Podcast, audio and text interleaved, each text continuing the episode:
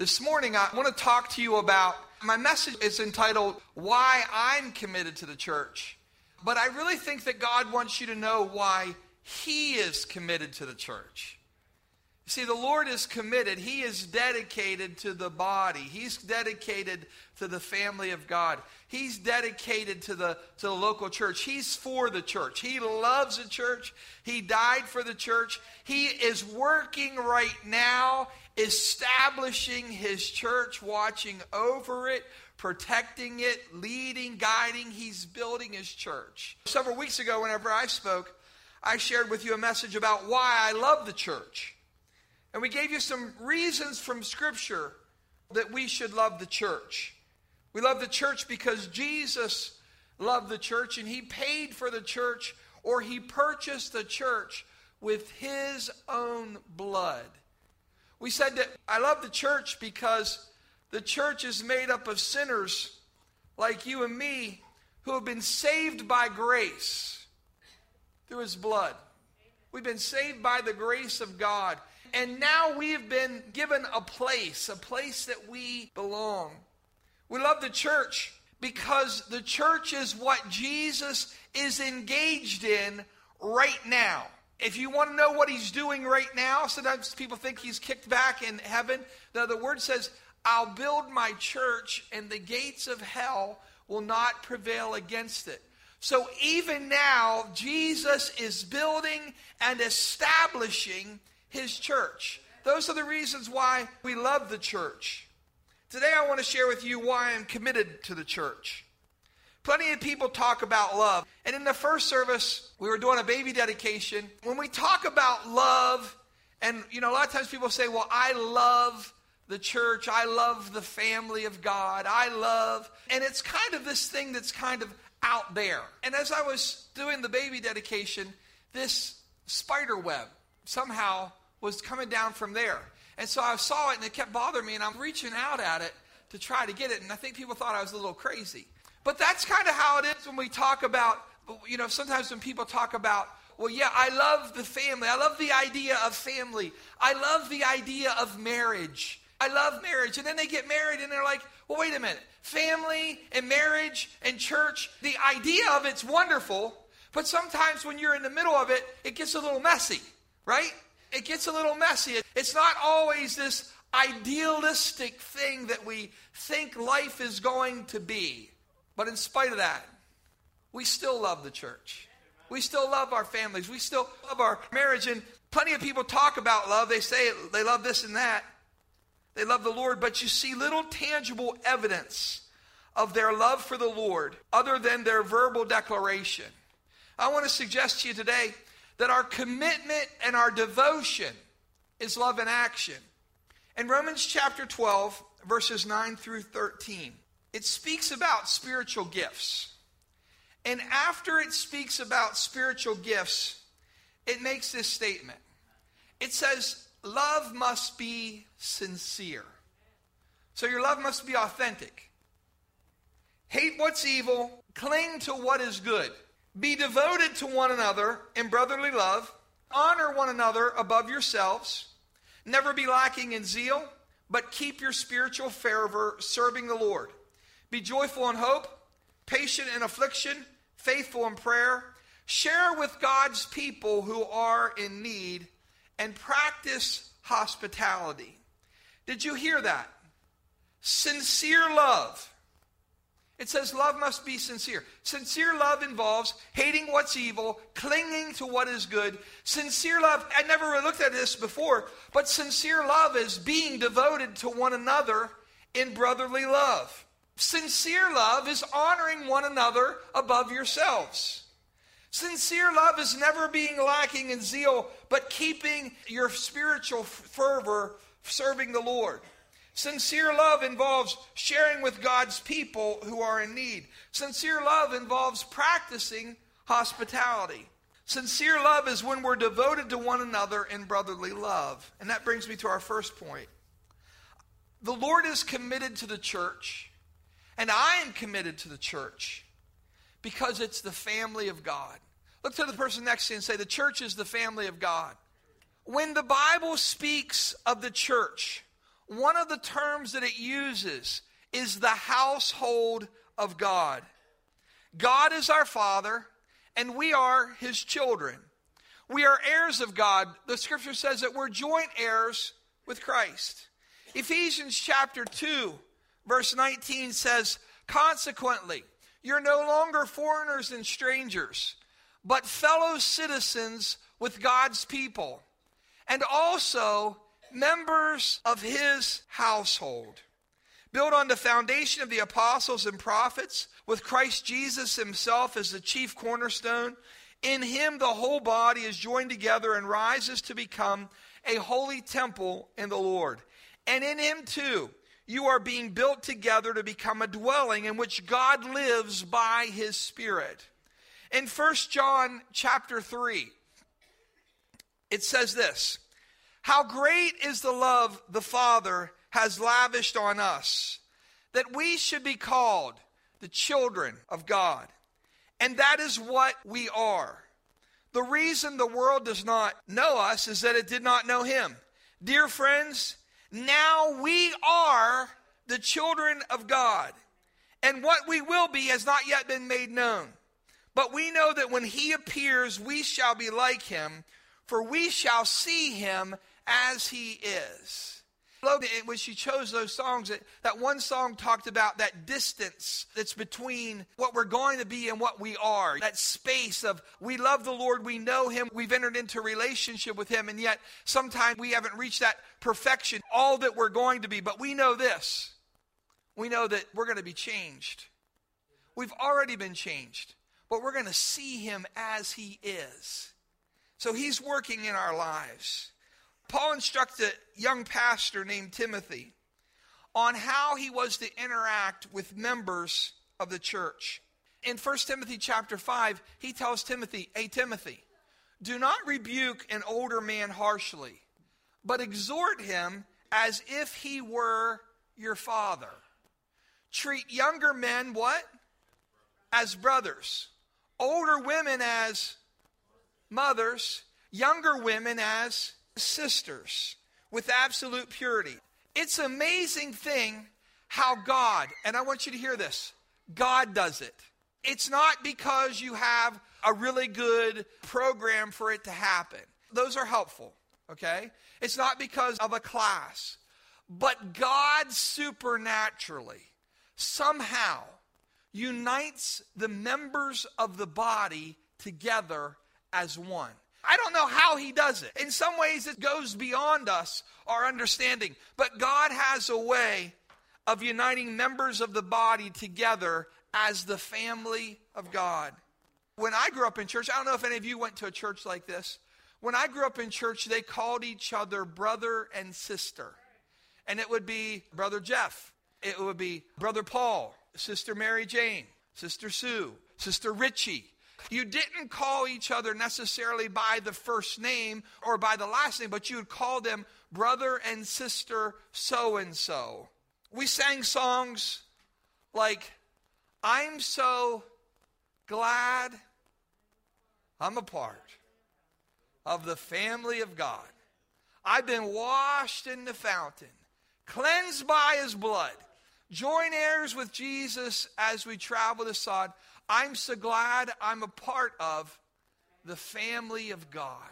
See, there was this recognition somehow that uh, even in the songs that we sang, that the church is truly the family of God. And even though we seldom hear that type of terminology in our society today, again and again, when people come to know Christ and get connected to the family of God, to the church, I hear many of them say, they say things like, Pastor, I feel closer to my church family than I do my own biological brothers or sisters. I have relationships, and this is particularly true when someone is born again. You know what I mean? If you grew up in a family whose people are born again, and sometimes you have that connection, but there's a spiritual connection that you have with the rest of the body. And it's amazing. It's, it's amazing how God accomplishes that.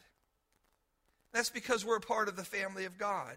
They'll have that sense that I can depend upon my church brothers and sisters. They understand me.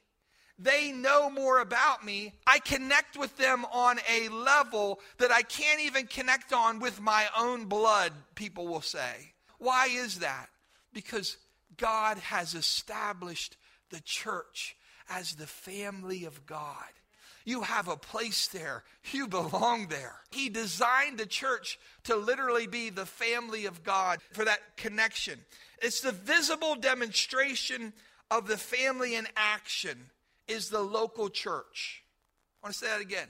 The visible demonstration of the family of God is the local church. We may come from different backgrounds. We may come from different nationalities, different races, different experiences, but one thing we have in common we have been united together as one. That was Jesus' prayer that they may be one. He has united the church, the body, the family of God together as one because of the blood of Jesus. You know what? No matter where we go around the world, there's people who we come into contact with that we have a connection with them because of the blood of Jesus. It's amazing the love that God places in our hearts for one another. You come around and you put yourself in that place and you allow yourself and you take down the barriers and the walls, and you will find that God does that in your life. He just makes it happen. You don't know how it is. You don't know why you care so much. You don't know why you want to help those people. You don't know why you feel led to pray for them. You don't know why you feel concerned for them. You don't know why you start feeling that connection with them. But when you place yourself in the body of Christ, when you allow yourself to be a part and don't separate yourself from the body, you will find that God will establish you in the family of God. It's a beautiful thing. The second thing, why the Lord is committed to the church, why I'm committed to the church, and why you should be committed to the church. Because the church is the body of Christ, and we need one another. We desperately need one another. 1 Corinthians chapter 12 says this Now the body is not made up of one part, but of many. If the foot should say, Because I'm not the hand, I don't belong to the body, it would not for that reason cease to be a part of the body. And if the ear should say, Because I am not an eye, I do not belong to the body, it would not for that reason cease to be part of the body. If the whole body were an eye, where would the sense of hearing be? If the whole body were an ear, where would the sense of smell be? But in fact, and I want you to notice this part God has arranged the parts of the body, every one of them, just as He wanted them to be. Do you hear that? God has arranged the parts of the body just as He wanted them to be. If they were all one part, where would the body be? As it is, there are many parts, but one body. And notice what verse 21 says. The eye cannot say to the hand, I don't need you, and the head cannot say to the feet, I don't need you. On the contrary, those parts of the body that seem to be weaker are indispensable. And the parts that we think are less honorable, we treat with special honor. And the parts that are unpresentable, are treated with special modesty, while our presentable parts need no special treatment. And this next line, but God has combined the members of the body and has given greater honor to the parts that lacked it. So that there should be no division in the body, but that its parts should have equal concern for each other. If one part suffers, every part suffers with it. If one part is honored, every part is honored and rejoices with it. Now you are the body of Christ, and each one of you is a part of it. Did you hear that last thing? It says, Now you are the body of Christ, and each one of you is a part of it.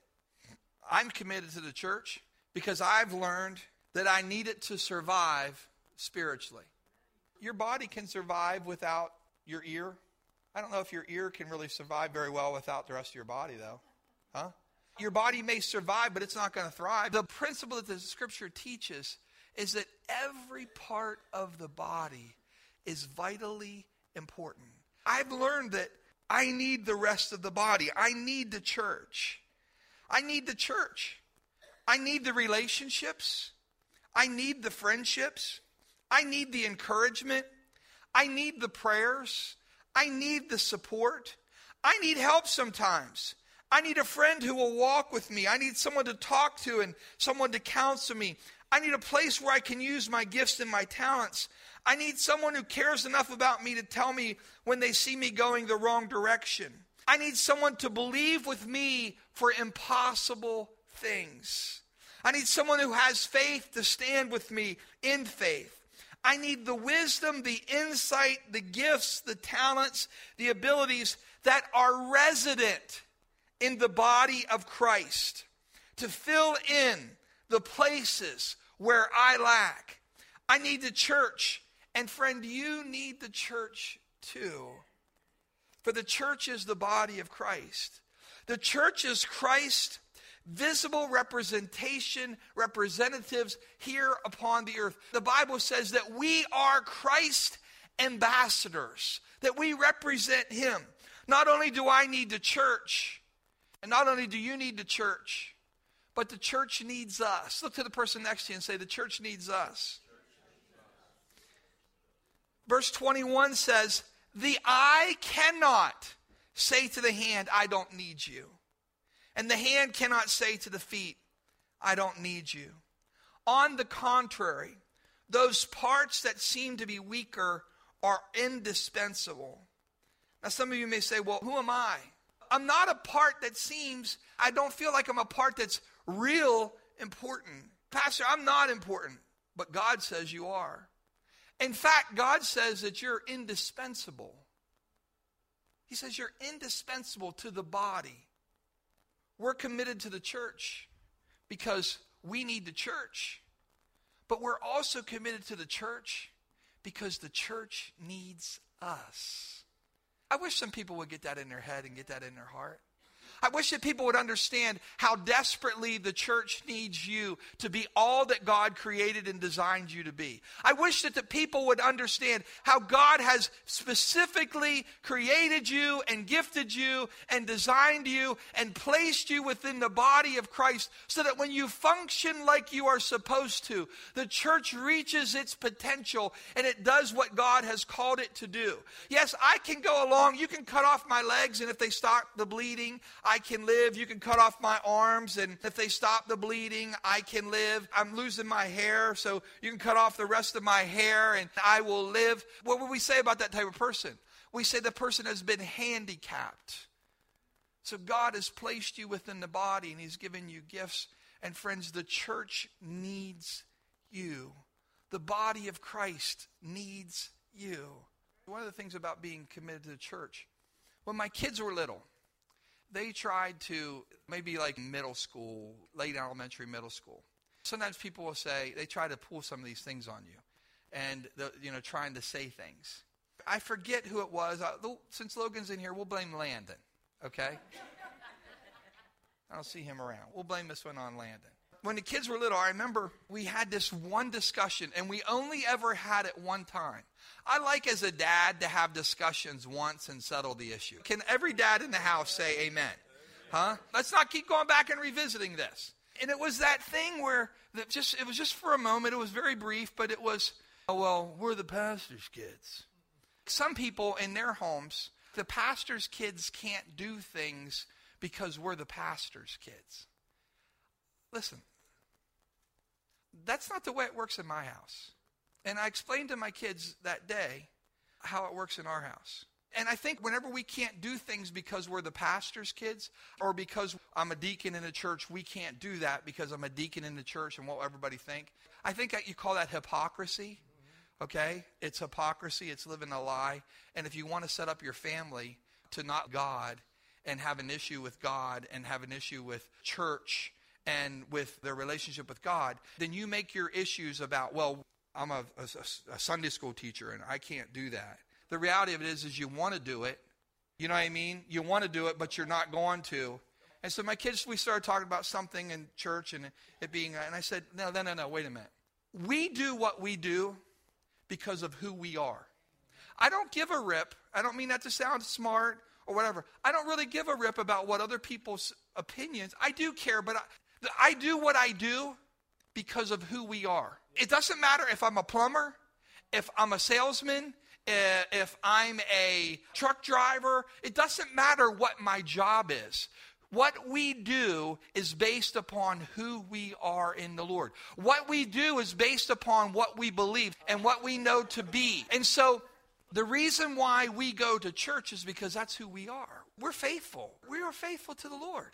The reason why we don't participate in certain activities is because of what we believe. It has nothing to do with the church. It has nothing to do with Sister Jones complaining about it or things like that. It is this is who we are as a family. We make up our mind what we believe, what we know to be true, and that's how we live. So we're not doing this to please Harley because Harley lives down the street. We're not doing this to please someone else because because of their opinion, we've established in our hearts this is who we are. Who we are. The reason why you love the church and are committed to the church is because it's who you are. You're committed. You're devoted. You've made up your mind that's who you are. Committed people, just you're just committed. It's just the way. Kind people are kind. Devoted people are devoted. Honest people are honest. Faithful people are faithful. The reason why you're devoted to your church is because that's who you are. You are devoted. You're committed. As I said to you, faithful people are faithful people. It's who you are. Finally, I'm committed to the church because I'm indebted to it. 35 years ago, I had an encounter with Jesus Christ. 15, 16 year old kid. And he changed my life. Sometimes we don't realize how drastically he has changed our lives until we look back. Sometimes in our walk with God, we're always looking at the things we need to grow into yet. Did any of you do it that way? For me, sometimes I look at my prayer life needs to be stronger. Lord, my spiritual disciplines need to be stronger. Oh, Lord, my witnessing needs to be strong. I have all of these things where I say, God, I could do better in. And, and a lot of times I focus, Lord, you know, help me to be a better dad. Help me to be a better husband. Lord, give me wisdom in administrating the church. And, and we spend our time a lot of times thinking about the areas that we could improve in. I want to encourage you for a moment to look back to what God has already done in your life. What a glorious work he has already accomplished inside of you. And sometimes, as I said, it, we have to look back to realize all that God has done. Since the day Jesus entered my heart, he changed the way that I saw things. I began to see people differently. I saw things differently. My priorities changed. I started caring about things that I didn't care about before. Things that weren't important to me were now important to me. And things that had been important to me before, they no longer hold their value. I started caring about people. I started caring about his kingdom. I started caring about his church and lost interest in a lot of other stuff.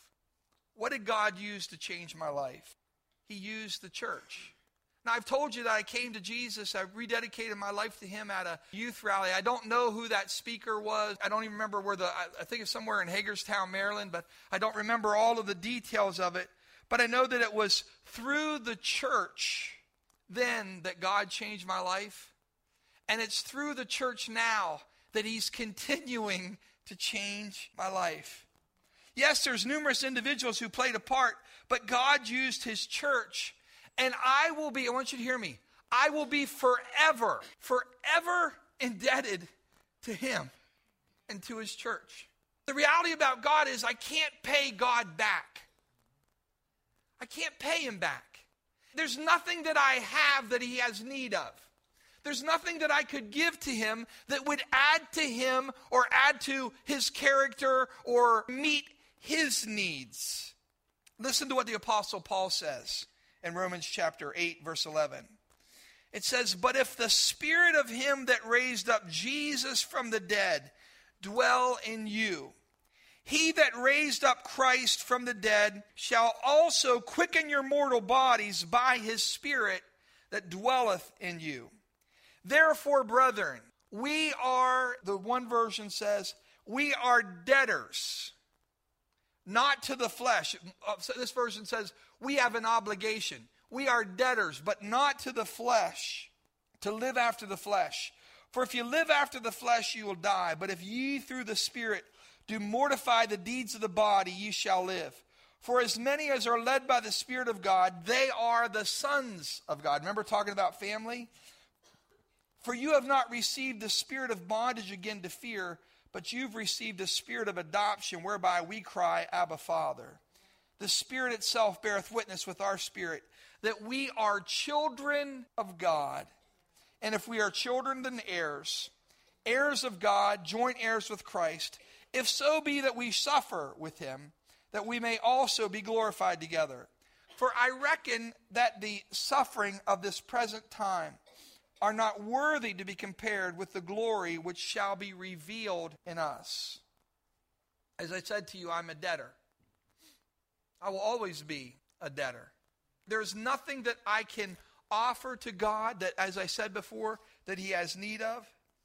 But as a debtor, I show my gratitude. I show my thankfulness to God for all He has done for me. Don't ever forget what He's done for you. Don't ever get so high and mighty that you think you did it for yourself.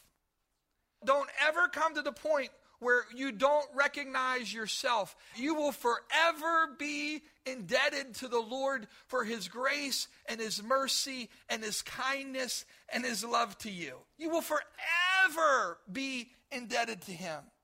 We show our love and our gratitude and our thankfulness to Him by serving His family, by caring for His body, by looking out for His bride.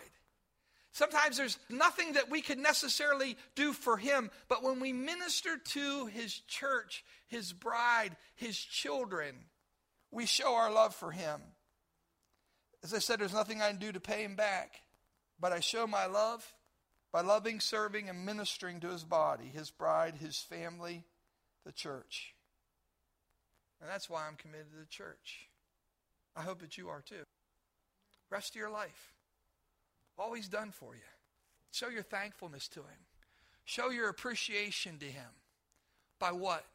By finding someone else and showing the love of Christ to them. By caring for somebody else by ministering to somebody else, by finding your place in His body, in His body, in His family, and serving and loving them with all of your heart. That's how we minister to Him. He doesn't need anything else that you have. Can't add anything to Him. But you know what? You delight His heart. You bless His heart. You bring joy and peace and satisfaction and delight to Him when you care and minister and are a part of His family. We shared with you that the church is the family of God, that the church is the body of Christ. And we shared with you that you and I are forever indebted to the Lord for all He has done. As I close, I want to put a challenge before you. I want to put an encouragement before you. Don't stay away from the family. Don't stay away. Don't let things come between you and the family of God. Don't be separated from the body. You won't survive. You won't survive. And don't be ungrateful to God for all He's done for you. Ingratitude would simply be walking around without caring for and ministering and being a part and touching his bride, the church. I want to pray a blessing over you. I don't know where you stand today. I'm not sure what your connection is with the church and with the rest of the body of Christ. I pray today that God has placed you in the church and that you'll let him firmly establish you as a part of the body of Christ. That you'll let him firmly establish you and say, God, use me. You know, as I was praying, I was thinking of some people are almost, they're a shoulder in the body of Christ, they're an arm, but they're out of socket. They're dislocated. And all they need is just a little adjustment. They were created to serve, they were created to be used of God, they were created to touch other people's lives. And so I'm just going to pray that over you. Father, today, I thank you for this beautiful congregation here at Lighthouse. So many kind, wonderful people who you have placed within the body in accordance with your will. Now I pray in the name of Jesus that you would firmly establish them as a part of the church, of the body of Christ. Not just the church universal, but God, the visible church that people can see, the visible church that people can pray with, the visible church that meets the needs of God's people, the visible church that teaches, the visible church that cares for people, Lord, I pray that you would establish them in the church and use them for your honor and for your glory. I pray, Father, I thank you. I know that you love the church. You've proven that. Now I pray that in this room that you would supernaturally put a love and a concern for the body of Christ within the hearts of each person here. I pray that their level of commitment to one another, their level of commitment to you, their level of commitment to the mission of the church to go into all the world and preach the gospel, to make disciples. I pray, Father, that their level of commitment would increase a hundredfold today. That they just wake up say, honey, we got to change some things. We got some things out of line. We're changing the way we do our finances. We're changing the way we do our calendar. We're changing what the priorities in our life are. We're recommitting ourselves to the work of the Lord and establishing God's kingdom here in New Holland and fulfilling the will of God in our lives and in the lives of others. We will never regret a moment of loving and giving ourselves for the church because it's what Jesus died for, for the body of Christ, for the family of God. Thanks for letting us be a part of it, Lord. Move mightily in our lives, and we pray this in Jesus' holy name. And everybody said, Amen. Amen.